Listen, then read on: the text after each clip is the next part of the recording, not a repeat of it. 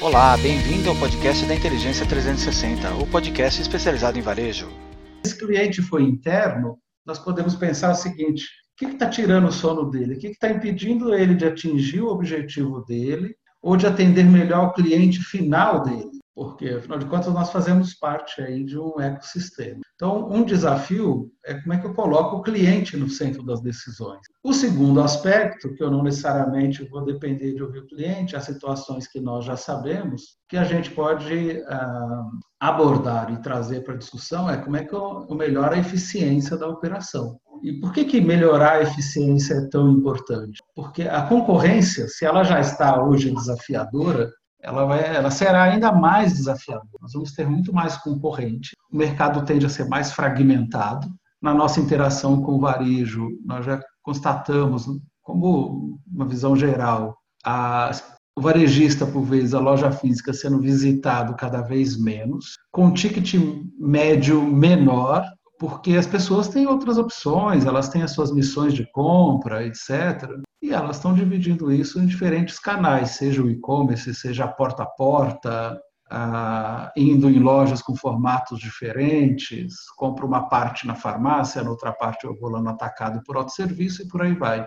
E as pessoas querem o melhor serviço, né, a melhor oferta, a melhor entrega pelo menor preço, independente do canal. E tem gente pensando em fazer isso. Então, o nosso desafio é justamente conseguir fazer essa oferta, que passa por aumentar a eficiência operacional para reduzir custos e ser mais competitivo. Ah, então, nós precisamos fazer a coisa certa, porque por vezes a gente é eficiente fazendo a coisa errada, Uh, isso faz, faço direitinho, cumpro tudo, mas não é aquilo que vai atender o cliente. E por outro lado, eu posso estar fazendo a coisa certa, mas fazendo da maneira errada. Então, eu preciso fazer também do jeito certo. Essas duas combinações são essenciais aí para nós. Então, inovar nesse contexto, que é o mais importante, não é necessariamente fazer algo disruptivo, genial, extraordinário, mas precisa ser obrigatoriamente algo que vai resolver um problema do cliente, vai trazer uma eficiência operacional para a empresa.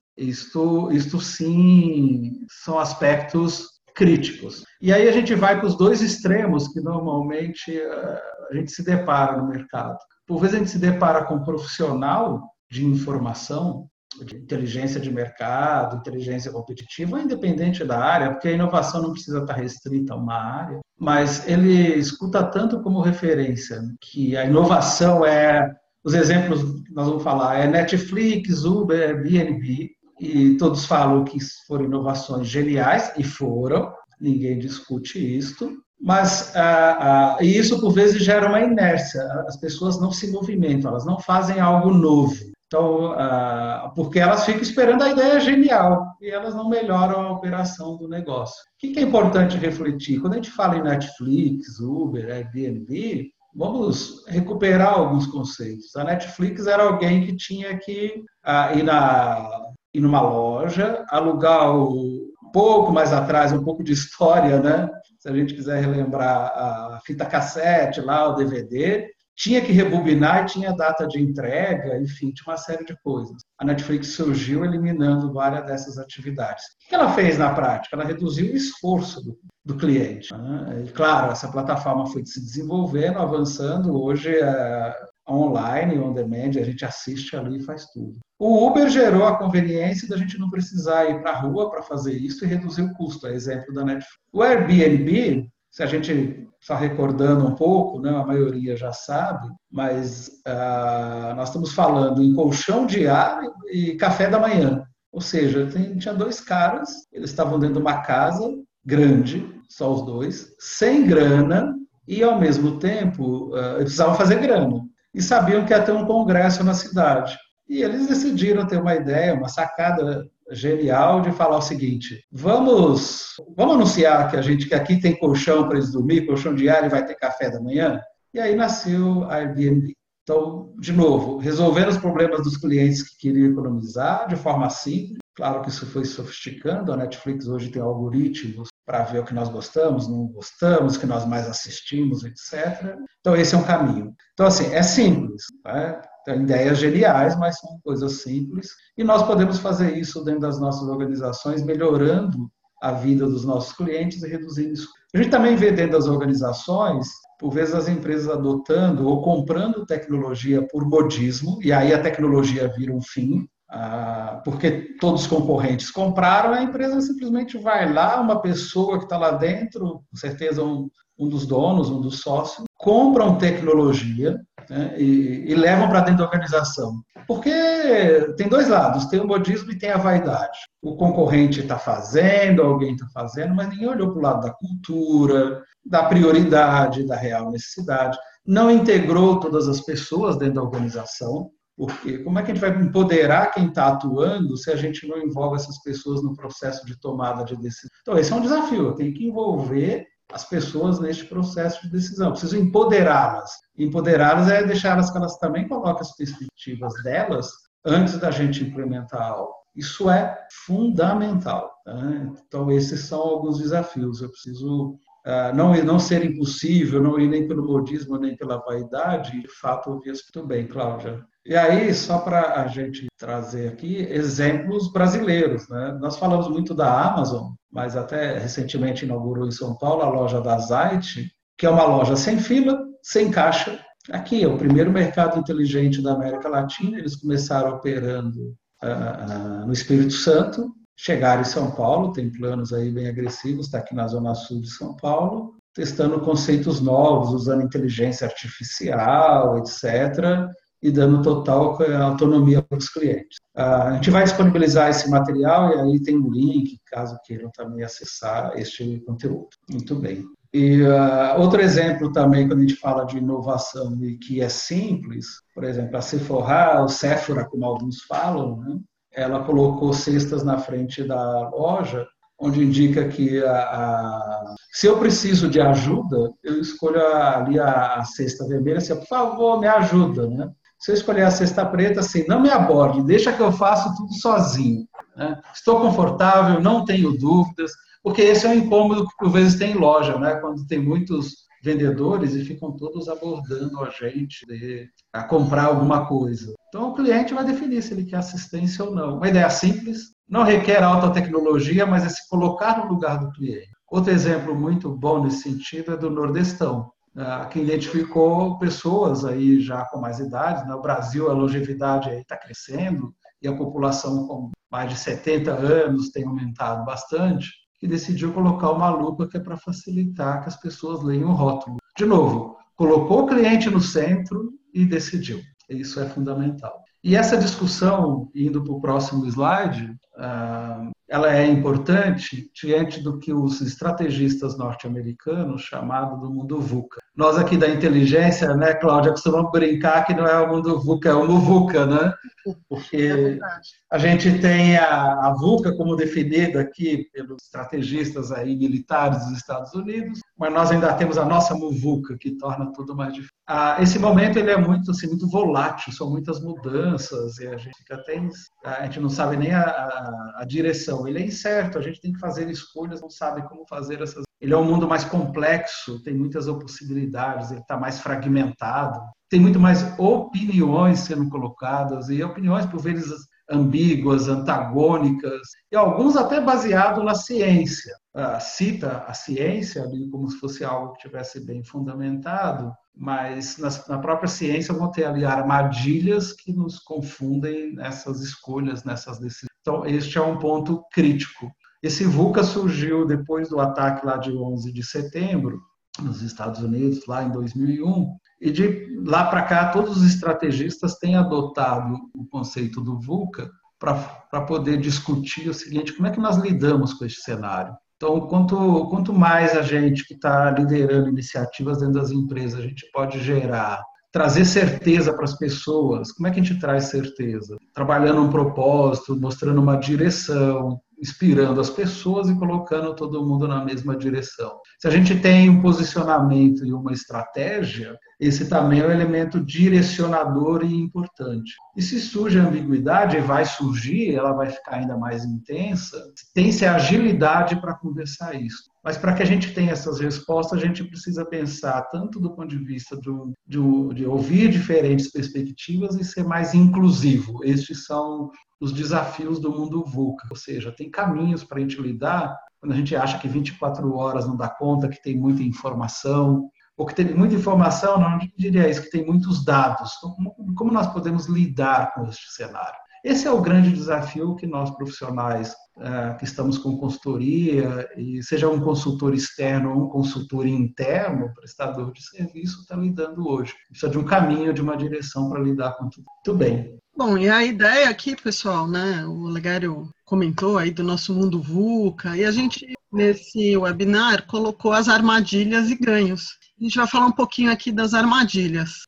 Ao longo de todo esse tempo discutindo o uso da informação e analisando como se tomam as decisões, a gente vê que é muito comum, né, seja no varejo ou na própria indústria, que as decisões sejam utilizando a intuição, exclusivamente a intuição, né, nunca ela tem, é, que a gente a despreze, mas ela tem que ser combinada com informações, né? Então usar só a intuição é uma armadilha, só a percepção, é, essa combinação de intuição e percepção, olhar muito para o que já deu certo, né? E aqui tem uma frase que a gente gosta muito, que é o que nos trouxe até aqui não nos leva para o futuro.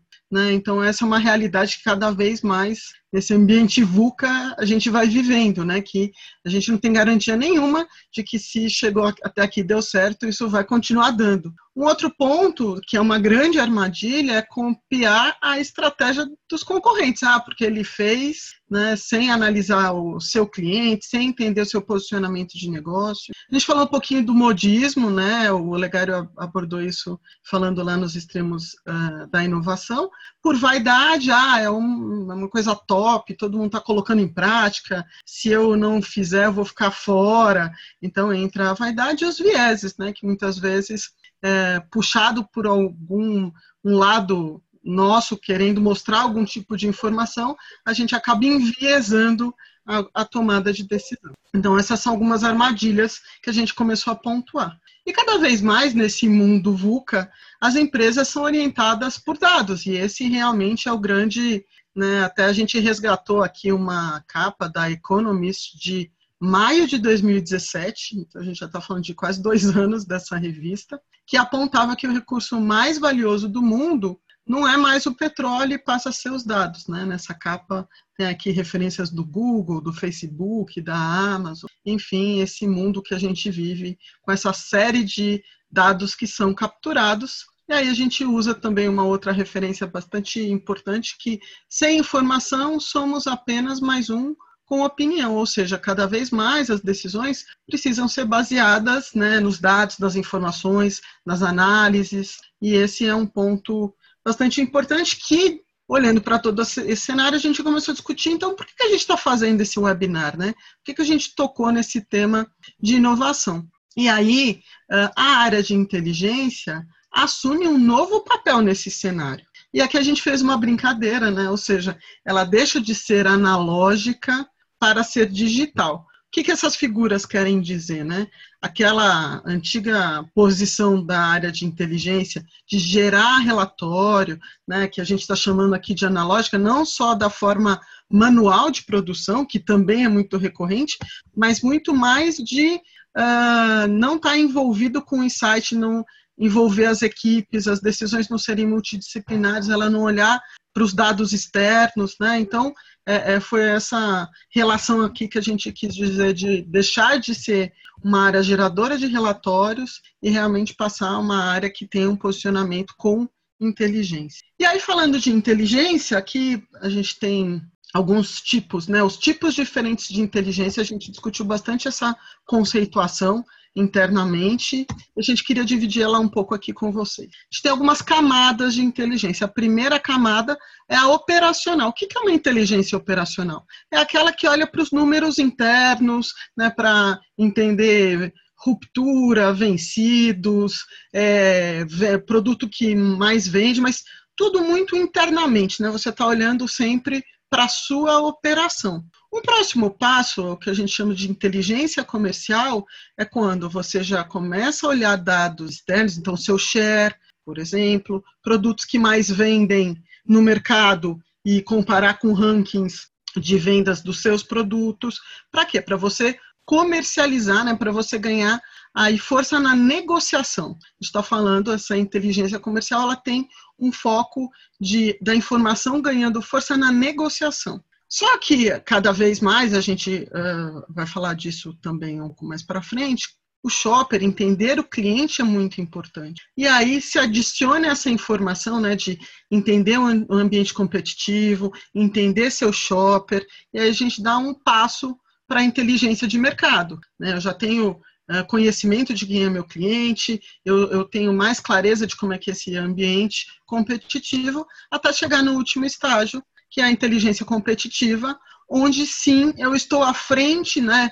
Eu, eu, tenho uma base analítica, eu entendo tantas tendências, eu conheço tanto meu shopper, eu tenho um propósito, eu sou engajada com meu cliente, que aí eu já tenho um posicionamento mais pioneiro, eu sou aberto a implementar inovações, e aí tocando no tema do nosso webinar, que é justamente inovação. Né? Então seria essa última camada e a camada mais completa que é a inteligência competitiva. Bom, e aí aqui a gente discute quais são os processos de transformação.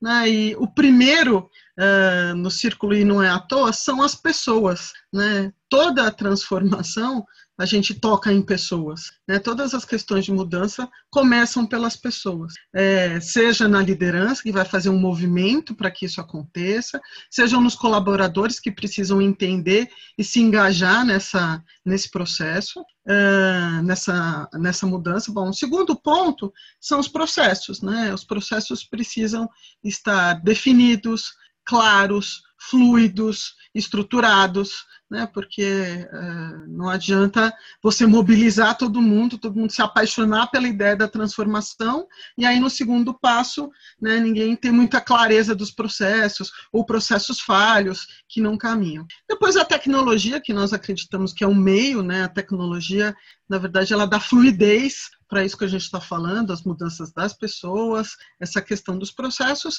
e a combinação desses três pilares, pessoas, processos e tecnologia, vai chegar aí na colaboração empresarial e vai mover realmente a empresa, o negócio em direção ao futuro. Bom, e aí, uma coisa que a gente vai aprofundar um pouco mais é, e aqui é uma figura, as empresas estão morrendo de sede num oceano de dados. Né? A gente vê que cada vez mais dados são coletados, as empresas têm consciência da importância do uso da informação, ela começa a catalogar e, e receber todas as informações, mas, por outro lado, ela não sabe nem por onde começar a olhar esse mar de informações. Fábio? Bom, pessoal, então agora vamos falar um pouco sobre os ganhos e armadilhas, né? Então, existem alguns pontos. A gente, quando a gente fala em, em, colaboração e a gente fala em 360, então existem alguns pontos né, que a gente precisa entender. Primeiro são alguns ambientes externos, né? ou seja, é, que a gente está chamando aqui das três forças que transformam o varejo, ou seja, olhar para a economia, olhar para as tendências de tecnologia e entender o momento em que a sociedade está vivendo. Hoje a gente está começando a ver que a, população no Brasil está envelhecendo e a gente já começa a olhar muitas empresas ou algumas lojas, né, que começa a ter um perfil mais voltado para a terceira idade. Muitas vezes o, o dono desse varejo, desse estabelecimento, ele não se atenta a isso. Né? Um caso bem interessante foi o que o Olegário comentou no início é, com relação aí ao Nordestão, né, que colocou ali uma lupa porque ele já se atentou para esse detalhe. Depois disso, nós temos que olhar? Exatamente, conhecer a cultura e seus processos, né? Porque eu posso tentar fazer uma mudança dentro da empresa e muitas vezes eu não respeito a cultura da minha empresa. Então, às vezes eu falo dessa questão de inovação, inovação, inovação, e eu tenho uma empresa que é extremamente tradicional, extremamente conservadora. Então, eu preciso buscar maneiras de fazer com que essa empresa conservadora passe a entender esse ambiente externo, então daí vem aquela coisa que a Cláudia explicou um pouco sobre as fontes de dados, e eu comece a mudar que o meu ambiente está, tá, tá, tá mudando também. E isso é muito importante né, para que eu comece a criar esse processo de mudança. Cláudia, pode passar mais um? E, por fim, o que agora a gente ouve falar muito, né? Ou seja, eu preciso conhecer o meu cliente. E a gente ouve muito o pessoal dizer, ah, mas eu conheço o meu cliente, né? E basta a gente perguntar, ok, você sabe quem são os seus cinco, seus dez maiores clientes dentro da sua rede ou dentro da loja? E muitas vezes a pessoa até pode tentar citar o gerente da loja, alguém pode falar assim, ah, eu sei, é fulano, beltrano e ciclano. E quando a gente faz uma análise do CRM dele, né, ele, ele, de repente ele vê que são pessoas que ele mal conhece. Se ele passar na frente dele, ele não, não sabe quem é. Né? Qual mais um? Bom, e onde é que estão essas fontes de informação? Né? Essas fontes de informação elas são divididas em, no cupom de compras, esse é uma informação extremamente importante. É muito comum a gente ver o seguinte: eles a maior parte das empresas de varejo acabam consolidando as suas informações de vendas, joga isso dentro do RP, né? Ou seja, por categoria, por loja, né?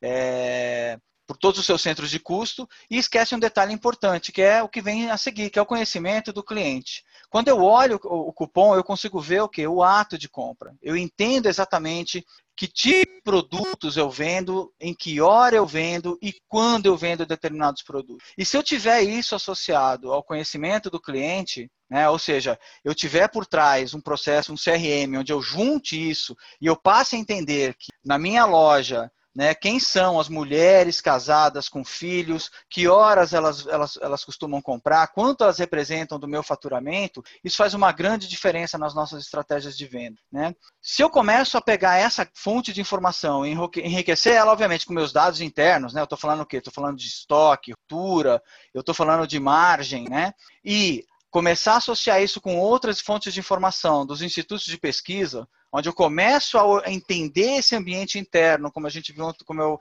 comentei anteriormente, e a gente passa a, olhar o ambiente externo e para a gente poder se comparar, ou seja, na minha, na minha região, num determinado cluster de lojas que eu tenho, como eu me comparo com o mercado? Eu estou melhor ou eu estou pior? Né? Como é o meu ranking de vendas por fabricantes? Eu, juntamente com o mercado, eu posso ter um fabricante que está performando é, em quinto lugar no meu ranking e, de repente, no mercado ele está em segundo lugar. Essa é uma oportunidade. E o mesmo também eu posso fazer com essas análises através de categorias, de, de itens, onde eu busco essas oportunidades. E o mesmo também quando a gente fala de, de produtos, né? Que necessariamente eu posso estar tá mal ranqueado em relação ao mercado, ou eu posso, às vezes, nem estar tá trabalhando com determinada marca ou determinado produto. Então, esse insight acaba me, me mostrando oportunidades que podem alavancar o meu crescimento. A mesma coisa quando eu passo a olhar informações de associações, né? Onde eu começo a olhar também os meus pares, né? E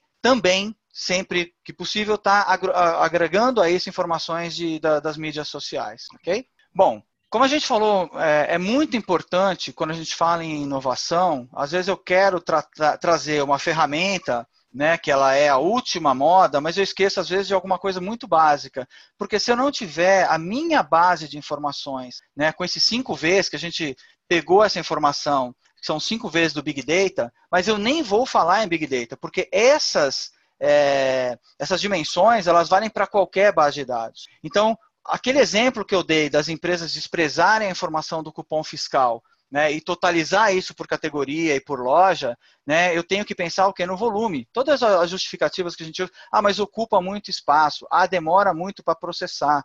Então eu preciso pensar que se essa informação é valiosa, né? E ela vai me dar insights que vão direcionar toda a parte do meu sortimento, do funcionamento da loja, né? Eu preciso considerar esse volume. Eu preciso considerar também a velocidade. De nada adianta eu ter uma informação boa e, e com muita informação para eu analisar, se eu não tiver velocidade, se eu apertar um botão para gerar um relatório e ele ou não rodar, ou às vezes levar horas, ou ter que passar a madrugada rodando, eu preciso ter informação é, em tempo. A variedade, que é um pouco do que a gente falou lá atrás, né, de todas aquelas fontes de informação, né? E essa variedade é importante que ela esteja integrada, né? Que isso é muito importante. Então não adianta nada eu falar de uma categoria que eu estou pegando de um instituto é, da Nielsen, da Equilvia, por exemplo, se essa informação não conversar com a minha informação interna, por exemplo, do meu cupom fiscal. Então eu preciso ter o meu cadastro de produtos é, bem definido, eu preciso ter a minha estrutura mercadológica bem definida para que eu possa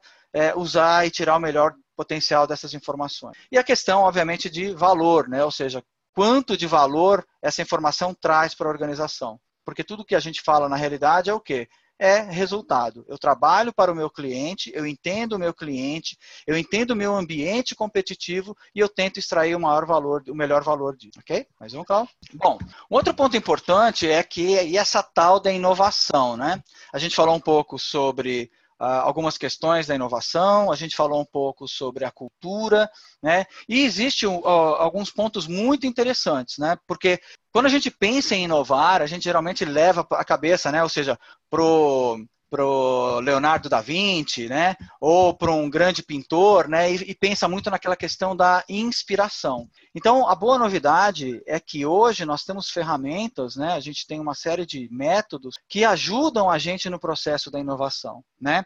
É, e, e essa mudança, ela passa por sair daquele modelo antigo, onde eu tinha alguém que era o responsável pela criação, né, o responsável por definir novos produtos, definir novos processos. E eu tinha um processo longo de criação, de investimento, de teste, e muitas vezes, às vezes a gente gastava muito dinheiro, ou ainda gasta, né, em alguns casos, em, em criar algo novo para depois descobrir que aquilo não é aderente ou para as nossas áreas internas ou não é aderente ao nosso cliente. E isso acaba sendo subutilizado ou às vezes acaba não trazendo o resultado que a gente espera. Então, quando a gente fala em inovação, a gente está falando o quê? A gente está falando de sair desse modelo e ir para um modelo de cocriação. Então a inovação ela não é mais responsabilidade de uma pessoa, de um grupo pequeno. De... Quando eu quero inovar, eu tenho que usar o melhor que eu tenho é, na minha empresa.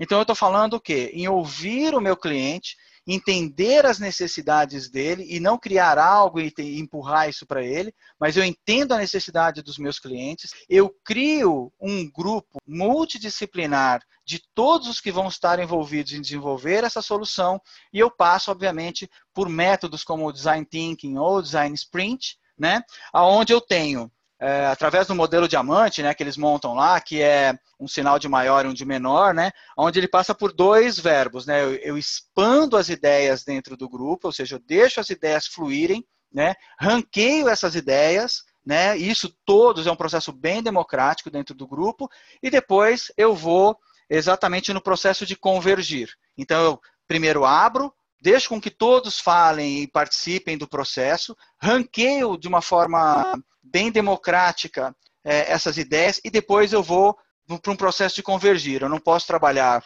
é, todas as ideias que estão ali, mas eu elenco as que são mais promissoras, trabalho nisso aqui e a partir daí, do momento eu vou pegar esse rol de ideias e vou de novo no processo né, de abrir isso para o grupo para discutir como a gente desenvolve essas ideias e convergir dentro desse processo de passar por todas as etapas. Né? Entender, desenhar, decidir, eu vou para o processo de prototipar essa solução e muitas vezes eu crio um MVP. Né, que é o processo de testar isso junto ao meu cliente. Eu crio um processo rudimentar né, uma, um produto rudimentar, convido os meus clientes para participar desse teste e eles vão opinar a respeito dessas ideias que surgiram durante é, essas etapas aqui. Geralmente o design thinking ou design sprint ele pode, ele leva uma é, pode levar até cinco dias desse grupo. Muitas empresas, obviamente, não têm cinco dias para pegar esse grupo de pessoas e colocar elas todas no mesmo lugar ao mesmo tempo.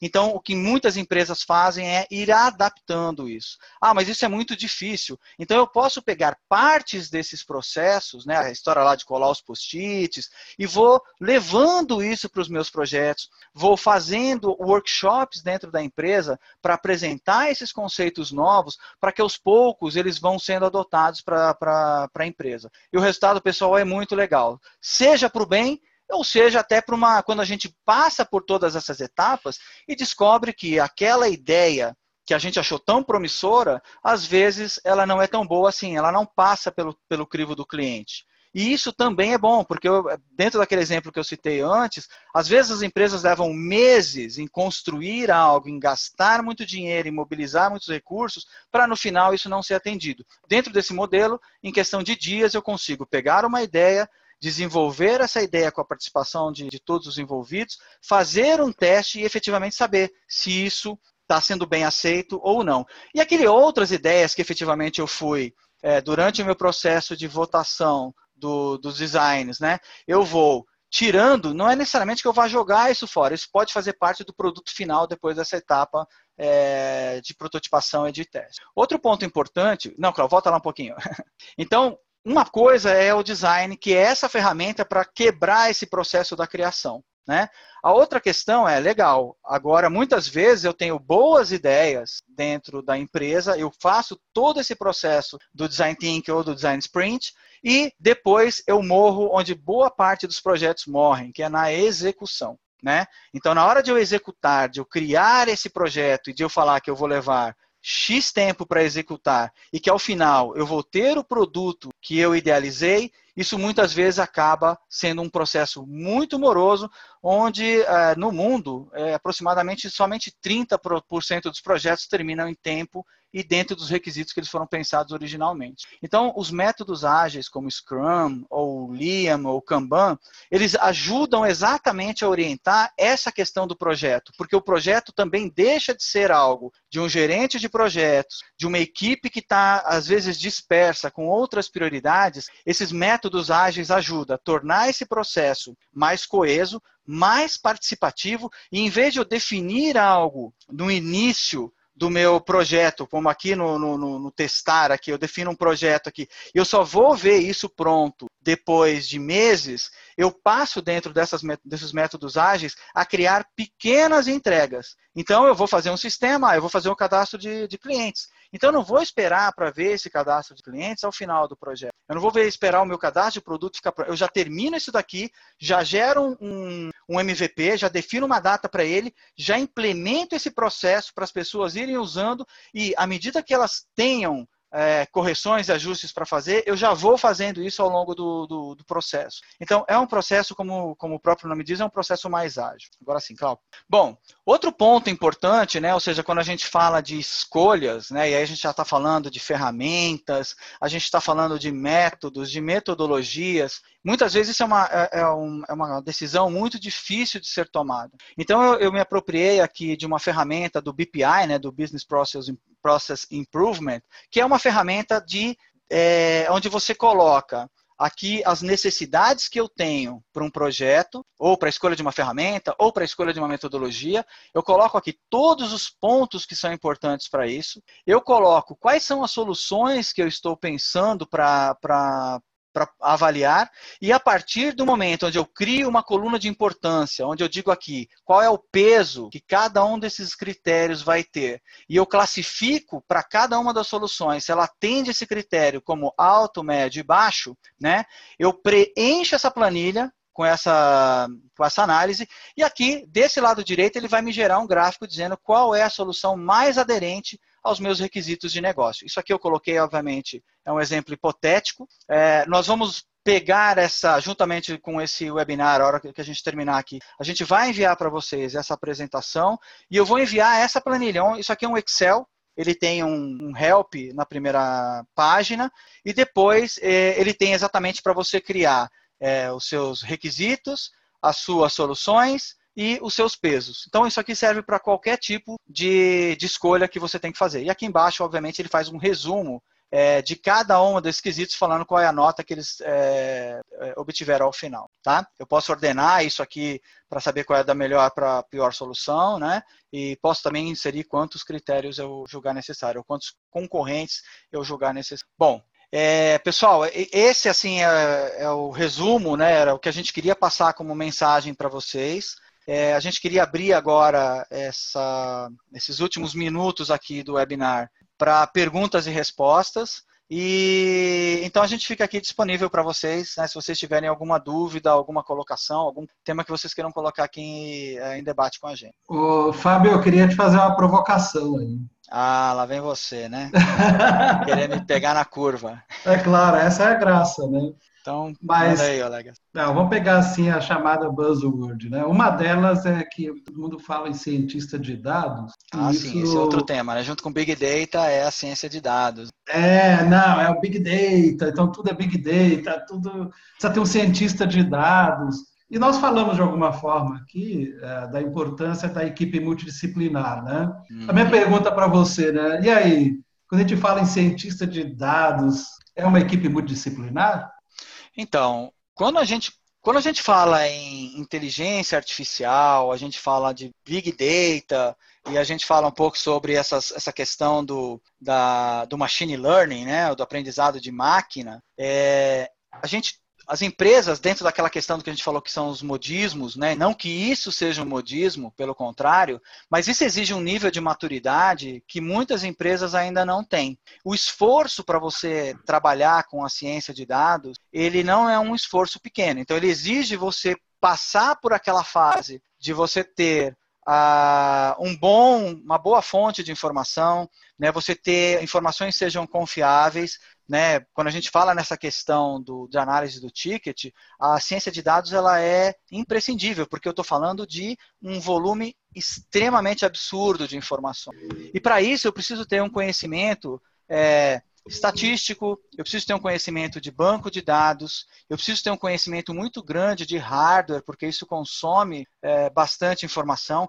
E um ponto importante, eu preciso ter um conhecimento de uh, o X, né, ou de interface de usuário, para as pessoas que vão consumir essa informação e também uh, é muito comum a gente ver as pessoas adotarem uma ferramenta de BI, né? E a primeira coisa que está fazendo são aqueles relatórios cheios de reloginhos, de cores e de gráficos, né? Uma parte muito importante na ciência de dados, né? E hoje existe um papel é, que, é o, que é o design de, de informações, que é a pessoa que vai desenhar os KPIs, que vai desenhar os relatórios, sempre pensando em responder uma pergunta de negócio, né? Ou as perguntas, as principais perguntas de negócio. E, e para que, que eu preciso ter um estatístico? Para eliminar o viés é muito fácil, existe um livro bem interessante que chama Como Mentir com Estatística. Né? E esse mentir com dados é, ele pode ser intencional e às vezes ele pode ser sem intenção. Eu começo a misturar informações de bases diferentes e eu gero muitas vezes uma informação que ela, é, ela pode parecer um grande achado, né? E no final das contas eu estar tá comparando é, o famoso alhos com bugalhos e levar a uma má decisão de negócio, né? Uhum. Então, ou seja, eu não preciso ter um big data, eu não preciso ter é, a última tecnologia para poder extrair o melhor das informações é, dentro de casa. Se eu já tiver um bom banco de dados, se eu já tiver conhecimento de como fazer a geração de bons KPIs, e existem livros, cursos muito interessantes para isso. É, essa é uma das especialidades que nós da Inteligência 360 temos. Eu já consigo criar é, informações que são altamente relevantes e que levam a uma melhoria de resultado para as empresas. Agora, uhum. se eu tenho é, maturidade suficiente para isso e se eu realmente tenho como fazer um investimento melhor, obviamente que ir para o mundo da ciência de dados e da inteligência artificial ou do big data, isso é é uma explosão de números e de oportunidades assim gigantescas. O resultado é, é, é praticamente certo, mas para isso precisa ter um bom projeto é, estruturado com o envolvimento da alta direção da empresa, porque isso leva tempo e não costuma ser muito barato. Acho que tem um complemento, né, Fábio, que você até disse, que o principal ponto e o start para tudo isso é que pergunta de negócio que eu quero responder.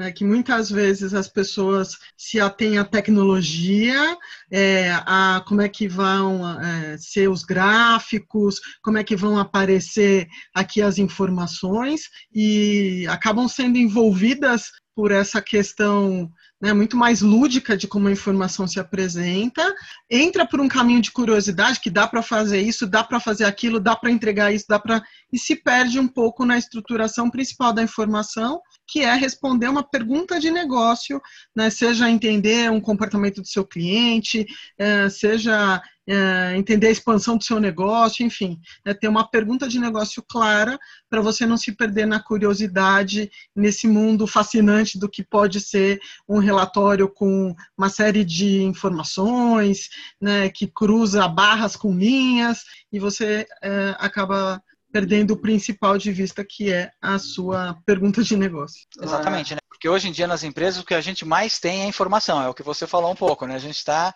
se afogando numa, num mar de informações, porém a gente poucas vezes, ou, ou a gente acaba pondo o nosso foco no dia a dia, né, informações que são burocráticas, mas são importantes, obviamente, mas esquece exatamente de elencar o, o, o set de cinco, de dez indicadores principais e que esses sim é que vão me levar a, a entender como é que está indo o meu negócio, que me vão apontar as, minhas, as melhores oportunidades. Surgiram duas perguntas aqui, Fábio, que eu vou tomar liberdade aí de responder. Manda aí. Mas eu vou responder pedindo ajuda da Cláudia para ir no slide 17. Vou lá no slide 17. Só um minuto que eu vou recuperar o slide. Isso. Uh, o pessoal que, que, entrou um pouco depois, então a primeira pergunta assim, que veio é mas o que é inovação? Porque, como a gente já falou de inovação lá no extremo que está o Netflix e outro que está dentro da organização, inovação é você realmente, e um dos participantes aí com a gente até definiu a novidade, o diferencial, acessibilidade, né, como um desses elementos, mas a gente poderia agregar o seguinte: que dores que meus clientes têm ou como eu reduzo o esforço do cliente e faço diferente. E aí não importa que a loja do lado faz, o concorrente faça. É para você, para sua empresa, pode ser uma inovação. Ah, mais importante, tem dois aspectos. Uma é que esteja alinhado com as necessidades e desejos dos clientes e como eu reduzo esforço, esse é de um lado, para o cliente. O outro lado da inovação é como é que eu melhoro a eficiência operacional, ou seja, como é que eu reduzo o custo, como é que eu reduzo o retrabalho, que normalmente não é calculado, a gente tem um desperdício de tempo muito grande. Ela pode ser uma inovação até invisível para quem está externo mas ela pode tirar atrito de quem está na frente. Por exemplo, nós estamos agora trabalhando na, na curadoria do Congresso da, da APAS. E o exemplo que a gente dá lá no vista do varejo é a diferença entre o preço de gôndola e preço de sistema. Não tem mais atrito e mais desconforto do que este. O produto vencido, que pode gerar processos. A gente, a gente trabalha com programas aí de CRM, ativação, etc. E por vezes a gente vê o cliente achando que o varejista está enganando, porque ele vai na loja e não vê aquela promoção que era para atraí-lo e o produto não está lá porque teve rupturas. Então, nós temos as filas no caixa. Então, nós estamos falando de problemas que impactam a todos. Imagina a operadora de caixa mal-humorada lá, né? Porque o cliente está mal-humorado, ela vai ficar mal, ela é um ser humano e, e como é? Ela tem tantas perguntas para fazer para o cliente. Então, esse slide eu pedi para colocar, porque ele não foi selecionado justamente para a gente por isso. Então, no primeiro lugar, eu estou falando de gente, de gente interna e externa. Estou falando de entender as dores das pessoas, os clientes internos ou externos. Ah, e com base nisso, usar as metodologias, as ferramentas como design, etc., para responder esses. A partir do momento que eu estou entendendo, ter uma escuta ativa, eu vou olhar para processo. Aí sim eu vou dar o segundo passo de olhar e, consequentemente, o terceiro é que tecnologia responde isso melhor? Como eu equaciono isso da melhor forma? Então, este é o caminho. E a partir daí, é, eu posso discutir como é a minha relação com o meu fornecedor, eu posso melhorar processos com ele. Mas vamos entender as dores dos dois lados e vamos trabalhar. Ah, e aí a gente tem aqui uma, uma outra pergunta, né? Assim, pequeno empreendedor consegue inovar, levando em conta que geralmente não dispõe de recursos financeiros para investir nessa análise de dados de mercado? Com certeza. Até o exemplo que eu uso e alguns varejistas já praticaram, varejistas pequenos, independentes, que têm uma loja, por exemplo, que ele fala, mas eu não tenho dinheiro para comprar news, etc. Fala, você consegue mapear seus principais clientes? Ah, eu consigo. Seu funcionário da sua loja sabe quem são? Sabe, eu estou aqui no balcão, não, né, meu escritório é praticamente na frente da loja. Então, por que, que você não pega esse cliente e vai entender com ele como é que, que, que ele compra de você? Por que, que ele compra? Como ele compra? Que desafios que ele tem? Porque se você entender esses principais clientes, você vai entender as razões dele não estar tá comprando, tá comprando algumas coisas e não outras. Um outro caminho que nós citamos aqui é olhar para o relatório de cupons. Um cupom é revelador. O que, que eu estou vendendo mais? Estou vendendo mais perecível? Eu sempre lembro de uma história de um projeto de consultoria aqui no supermercado ele tinha uma loja pequena, tinha cinco operadoras de caixa e ele tinha duas para pequenos itens, até 15. Nós pegamos o ticket dele, seis meses de informação, fomos entender o ticket. A nossa surpresa, que a gente já desconfiava pelo movimento que a gente observou na loja, a gente, com inteligência de 360, fomos lá e observamos, mas 95% das vendas dele era menos de 10 itens. Então, o que, que ele tinha? Das cinco caixas, duas reservadas para quem comprava menos de 15 itens. Porque ele viu isso em algum varejista, achou legal a ideia e simplesmente copiou. Mas ele não entendeu os clientes. A informação estava lá, era o ticket. Que na realidade o pequeno, o que ele pode fazer? Ele pode simplesmente toda aquela atuação dele que ele usa, seja do terceiro que presta o serviço de sistema, seja do contador, que está ali para cumprir algumas coisas do ponto de vista mais do fiscal, do controle, eles podem ajudar esse pequeno empresário na parte mais analítica. Esse é o ponto mais interessante, porque a informação está lá. É como organiza e como eu olho para ela para tomar melhores decisões. Esse é o, é o grande é o grande ponto. É, se, ah. se, me permite, Alegas, fazer uma, um complemento aí, né? É, a gente fala muito de empresa orientada a dados, né? Então tem aquele velho é, dita, dito da esfinge, né? Conhece-te a ti mesmo, eu te devoro. Então, isso que a gente está falando um pouco é o quê? É você conhecer melhor o seu negócio. E quando a gente fala de usar o cupom fiscal, essa informação é extremamente relevante. É entender a dinâmica das categorias, né? É, entender exatamente qual é o ranking de produtos que você vende. Será que realmente eu preciso de daquela, todas aquelas marcas que eu tenho é, lá dentro? Como que está o meu giro de produtos? Como é que está o meu estoque? Como é que está a, a, minha ruptura, né? E quando eu passo a conhecer a mim mesmo, é um pouco daquilo que a gente falou. Eu posso fazer uma pesquisa é, com os meus clientes, né? Pegar dentro lá do caixa e lançar pesquisas curtas, né? E tentando colher informações desses clientes e a gente sabe dentro, o, gerente da loja, o caixa sabe às vezes quem é o cliente mais frequente que está lá e quem é o cliente mais esporádico. E é muito importante entender esses dois perfis. Né? Então você monta um questionário para saber o que, que você quer entender, baseado nos seus dados internos que você analisou, cria esse questionário para exatamente confrontar exatamente alguma dúvida, algum é, algum problema, alguma oportunidade que você identificou. Sempre existem as, é, dentro dessas empresas grandes, ou a Nielsen, ou a Kantar, né? Eles, existe uma área pública onde eu pelo menos posso entender informações de tendência de mercado para saber exatamente se as minhas categorias no meu negócio eles estão seguindo o que o mercado está dizendo. De repente o mercado está dizendo lá que ah, eu tenho uma venda de papel higiênico, sei lá eu, né? Que está muito alta e eu tenho uma venda muito baixa. Eu, eu tentar entender um pouco isso. E outra coisa também que é muito importante, que está bastante disponível para as empresas, é, são as startups. São empresas pequenas com ideias é, inovadoras e, obviamente, tem um oceano de startups aí, mas é muito simples você pegar dentro dessas empresas, pedir uma lista de clientes, pedir quais são os casos de sucesso, para de repente você poder trabalhar um pouco é, nesse sentido. Então, é, nessa linha, assim, quando pensa em inovação, para a gente concluir, não tomar mais o tempo de todos, né, assim, como é que a gente coloca as pessoas no centro, empodera a equipe, o cliente já está empoderado, mas empodera a equipe, ter uma escuta ativa para saber onde eu posso priorizar, e o outro lado, onde eu melhoro a eficiência da empresa. E melhorar a eficiência da empresa, nós estamos falando em melhorar processo, o como nós fazemos. Um diferencial das empresas que operam pela online, dessas empresas que estão inovando, elas são muito boas em processo. O processo não ingessa, o processo agiliza. O processo traz padrão e isso é muito importante, melhorar processo para ter mais eficiência, ter qualidade no que está fazendo e garantir isso para oferecer a melhor experiência para o cliente e, fazer com o menor custo. Esse é o grande desafio. Né? Mas nós estamos aqui à disposição de vocês, onde puder ajudar né, para a gente eh, poder contribuir aí em dúvidas que vocês possam ter eventualmente aí depois mesmo depois do webinar. Legal. Tá aí com o questionário na online, né, Fábio, para a gente. É, a gente coloquei agora muito rápido, são três perguntinhas rápidas aí, se vocês puderem responder para a gente, eu, eu agradeço muito.